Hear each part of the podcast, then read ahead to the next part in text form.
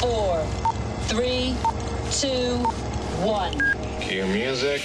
This is Movies First with Alex First. Things that go bump in the night, and in this case, day. Creaks, groans, creepy music, dark places, and scares aplenty. Written and directed by Nicolas Pesce, the supernatural horror The Grudge follows the same formula as its predecessors. The Grudge in 2004, Grudge 2, 2006, Grudge 3, which didn't make it into cinemas, in 2009. They in turn were based upon the original Japanese horror film Ju-on The Grudge, which was released in 2002, with a sequel the following year. In short, in this one we follow a US police officer who's new in town and probes a series of murders that are seemingly connected to a single house. While her Mexican partner wants nothing to do with the house, having already seen a former partner go mad while conducting his own investigation, she doesn't hesitate. The consequences, though, are catastrophic.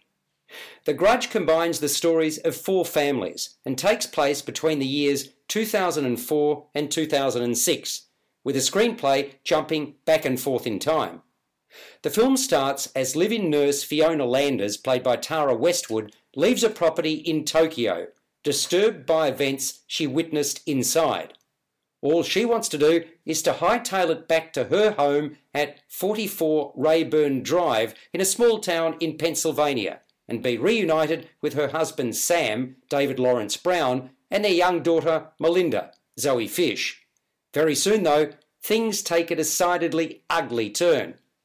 So too for a real estate agent and his wife, Peter and Nina Spencer, John Cho and Betty Gilpin, the former of whom is looking to sell the property. The misfortune continues for an elderly couple, Faith and William Matheson, Lin Shaye and Frankie Faison, who move into the house the following year, the former suffering from dementia and a terminal illness. With them is Lorna Moody, Jacki Weaver, an assisted suicide consultant who gets a whole lot more than she bargained for when she's called to help. And thereafter is when rookie detective Muldoon, Andrea Riseborough, enters the fray, after she and her partner, Detective Goodman, Demián Bichir, are dispatched to the woods where a decomposed body has been found in a car. Detective Muldoon and her young son Burke, John J. Hansen, have come to town for a fresh start after the untimely death of her husband, his father, from cancer. Movies First with Alex First. Much in The Grudge circa 2020 takes place with all but solitary interactions with manifestations of a possessed entity.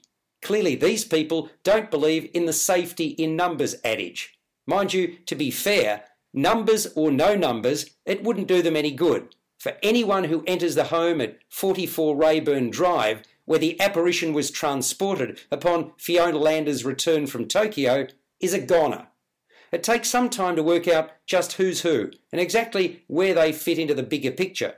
But once you figure it out, the whole thing makes a lot more sense. In fact, it becomes rather too obvious as to what's happening.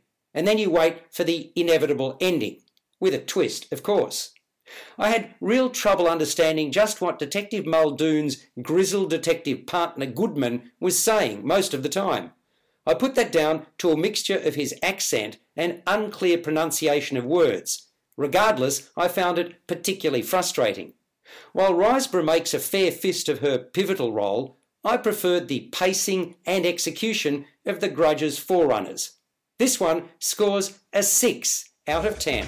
You've been listening to Movies First with Alex First. Available at Apple Podcasts, Google Podcasts, Spotify, iHeartRadio, or your favorite podcast player. You can also stream on demand at Bytes.com. This has been another quality podcast production from Bytes.com.